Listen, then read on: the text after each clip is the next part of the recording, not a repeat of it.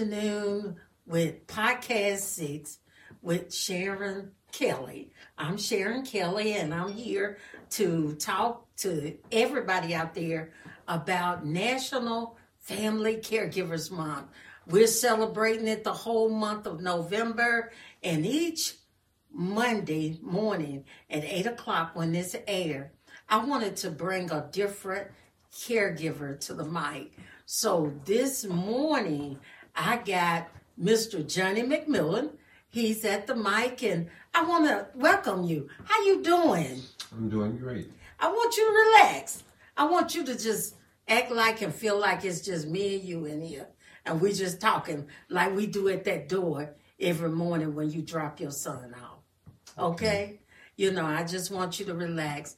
I mean, you know, I I look at you and I look at each and every caregiver when they come in here in the morning and they drop off their little one or whatever when they're coming to bring them to the facility and and I watch their face and I watch to see how you how you looking this morning. Are you okay? Did you have a good night? Did right. you rest? You know, because I'm thinking about you because it's important for us to do self care as a caregiver. And I know you got a little something to say about that. But just tell tell us how long you've been a caregiver and give us your name again. Because knowing me, I say it wrong. My name is Johnnie McMillon. Okay. You said it correct. Thank you. Okay, uh, we've been doing this, me and my wife, for at least uh, maybe what six months. With him, with the living. Okay, with my son at least. But anyway, it's been a challenge, and you know, from the very beginning, we noticed that things were seemed like they're going to work out fine. But sometimes you can get some challenges in there, you know. And but we worked it through and worked it out, and it's a constant thing that you have to work with when you're working with someone with a handicap, especially when they're your, your child, you know. But I notice he's doing better, but you have to stay constantly on him, and it's a job. It's, a, it's a, job. piece of work, as the people would say. But you work. You work each and every day, right? Exactly. So you have a work that you're trying to deal with, and uh, as well as you, you have a wife and you got a family. And are you newly married, or you've been married for a while? Been married for some time, but not that long. But long enough to re- know that before we had him, we had just our lives, but now we have an extra person, extra mouth to feed. Um, we have to do a lot of things. It's extra, you know, because he's handicapped. But then you're not talking about a baby now. No. When you talk about adult. your son, how old is your son? He's 40 years old. He's 40 years old. So you're caring for a man. Exactly. You're caring for a man. Exactly. You know, so that's a little different to have your wife around the house and That's you right. being a male and having to care for your male male son, you, you have to help him with bathing, all dressing, that. all those things, right? That's so I always say DLs. Yeah. That's clothing, everything. You have to help with that stuff.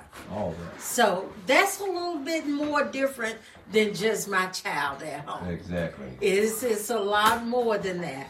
Uh, you know, um, I was looking up some information in relationship to caregivers and being a male because I don't see a lot of male visually being a caregiver, and usually they're not. So, how do you feel about that? You didn't have a choice, did you? Well, no, not even from their from their birth. I didn't feel I had a choice even back then, but now that they have this um, disease, Huntington's disease, which three of them have, but only one doesn't have it. It's a challenge, and plus, on top of that, I didn't know I was going to be the one that was going to have to step in and care for them at this later age in life. You, know. you thought that you were going to have some grown children, exactly. But you know, no. you know, uh, you know, Huntington's disease. A lot of people don't know exactly what that is. So uh, you want to explain it to them? Sure. Okay. It's a disease that involves the muscles in the body and it causes involuntary movement. and without anything to control it, it'll it'll just be a thing that they'll have to exist as long as they live because it's just involuntary movement, like I said, you know, and they can't control it. And this disease don't show up until around what age? Age what 30, 31, something like that. Later So they life, lived a normal life up, up and that. until that time. So you thought thought that this was gonna be okay. Sure. You had no idea. no didn't know this would happen. Yeah. And so and so uh you know, so this is this is difficult uh to do not knowing uh Exactly. what's what's happening. You know, uh Exactly. that's that can be very difficult and very tiresome on a person to think that they was gonna have children that was at least gonna be able to do something for themselves and now they need they are totally independent on someone and getting worse Exactly. day by day The older they get. the older they get. So wow, wow. But I noticed uh, their mother had it later on in life. I didn't even know she would ever come up with it. But I thought about it. And when I learned, I started studying on it because I had a child that had it. Of course, the first one was, uh, I think Melissa was diagnosed with it first. Was she? Yes. I, and from my was young. understanding, she used to run track and everything. All that. All that. All that. Went to Chattanooga State, uh, University of Phoenix. Was an honor roll, uh, star roll student from the age of first grade or kindergarten all the way through college. Wow. And now she has this out of control movement that she does Yes. called Huntington's disease. Yes. I wish they would find a cure for that. I really do. And I know it's neuro and I know it's dealing with the mind. Yes, But now-. Uh, yeah, that's what I'm saying in the mind. Um, one of the things I wanted to talk about though is you, because self care is so important, and I Yes. want to stress that during Family National Caregivers Month, because there's so many times people don't take care of themselves. No. They so busy trying to take care of everybody Everyone else they fail to take care of themselves.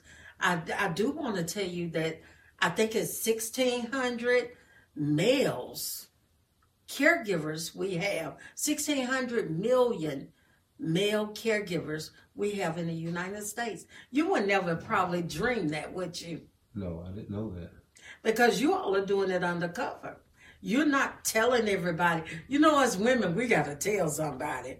But mm-hmm. you all are not telling people, you know, what you're going through.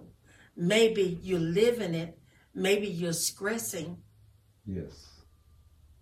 And not getting a relief from that. Yes, it's quite a bit of work. Yeah, it is.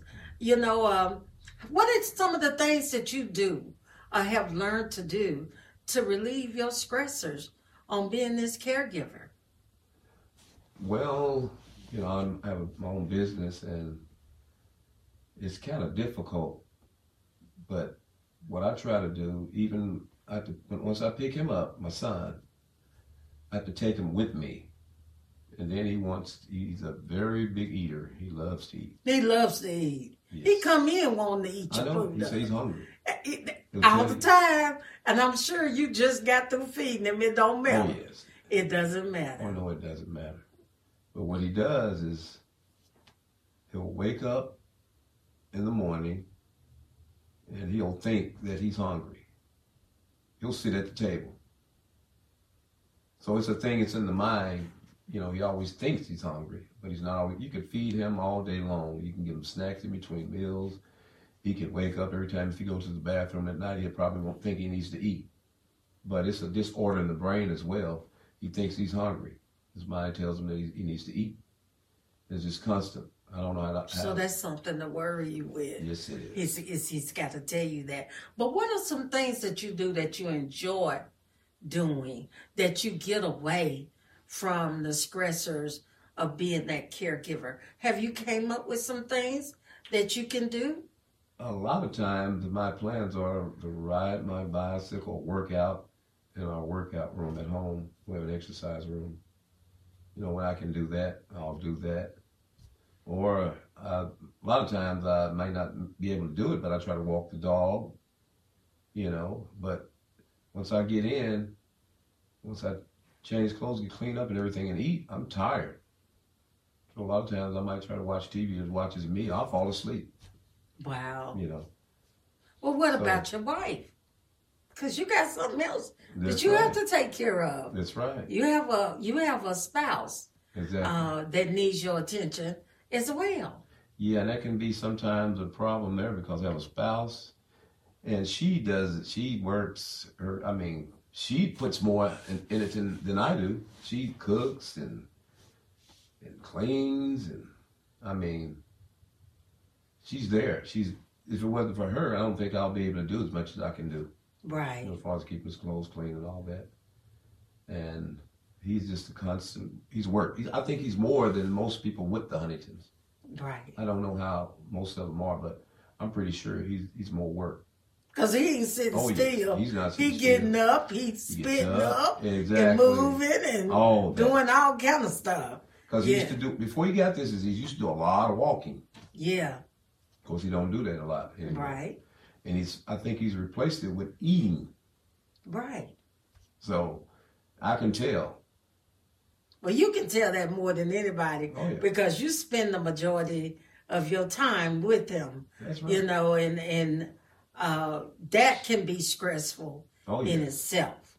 You know, having to spend uh, a lot of times, and you know, at first you was doing this twenty four seven, and then you got a little help. Right. You know that you can at least go and and relax your brain to make sure you're putting the right thing on somebody's automobile Right. so they won't have any problems because your profession is what do you do I'm an automotive technician or mechanic.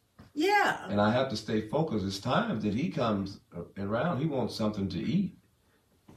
And I could be working, and he'll come in there, and I, I thought I gave him enough food. And he'll come back, and I have to tell him constantly, Johnny, I'm trying to work right now. I'll get you something else to eat.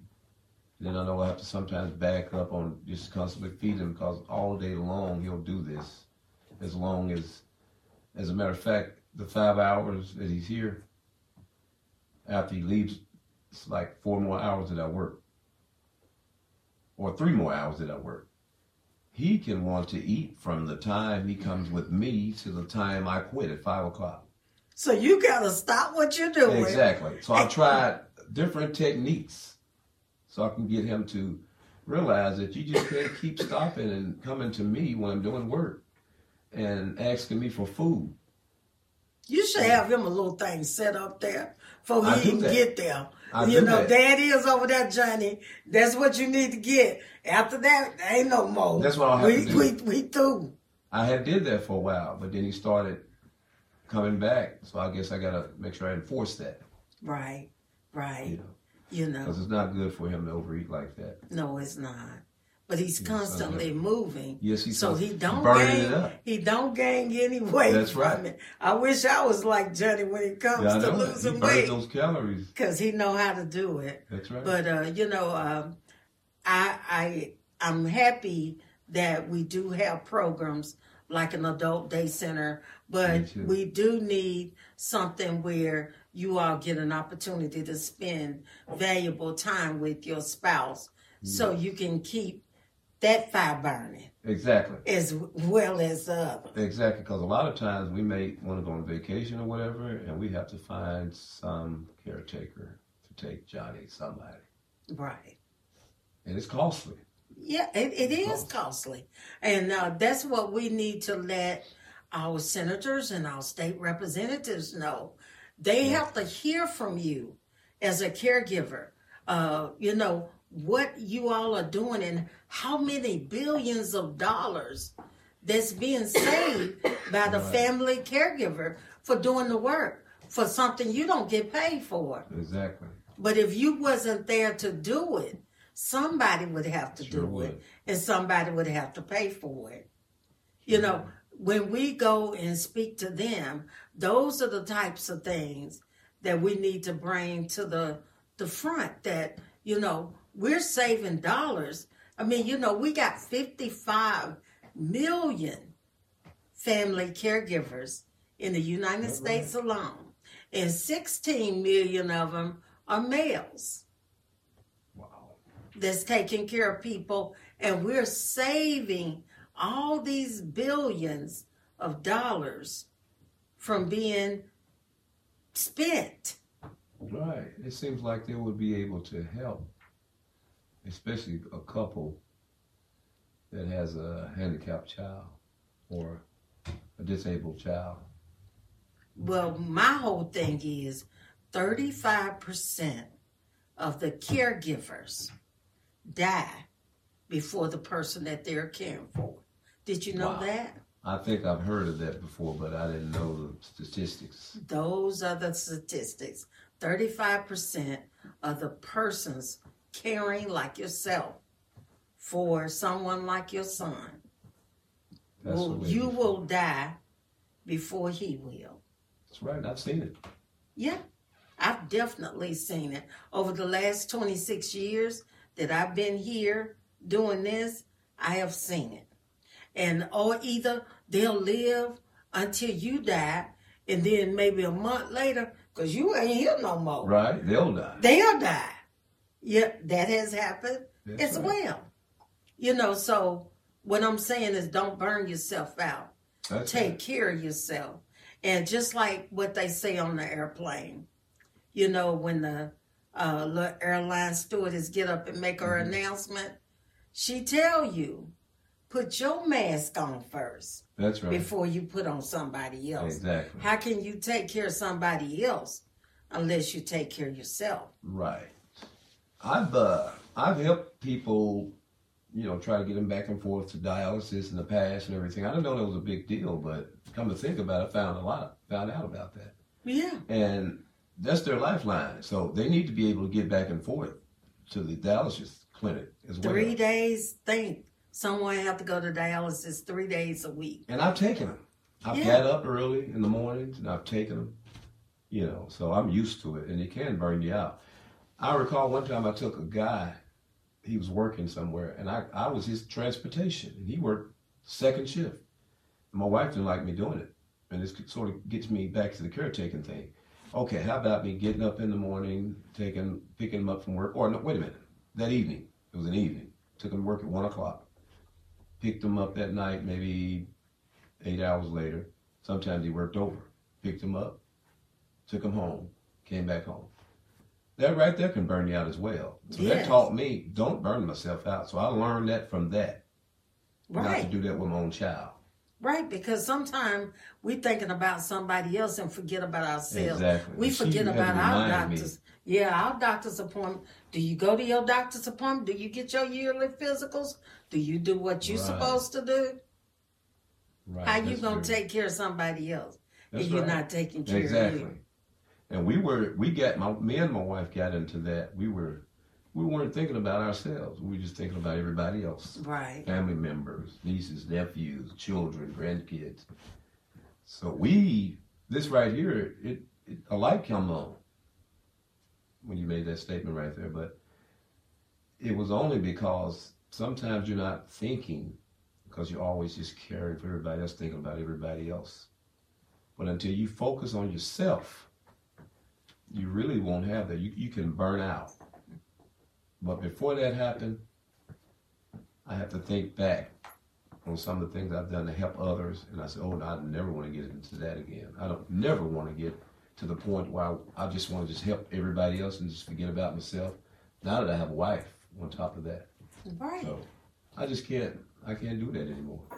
Well, I want to applaud you for being a caregiver, uh, a male caregiver that's doing it. Not only that, you're taking care of your child.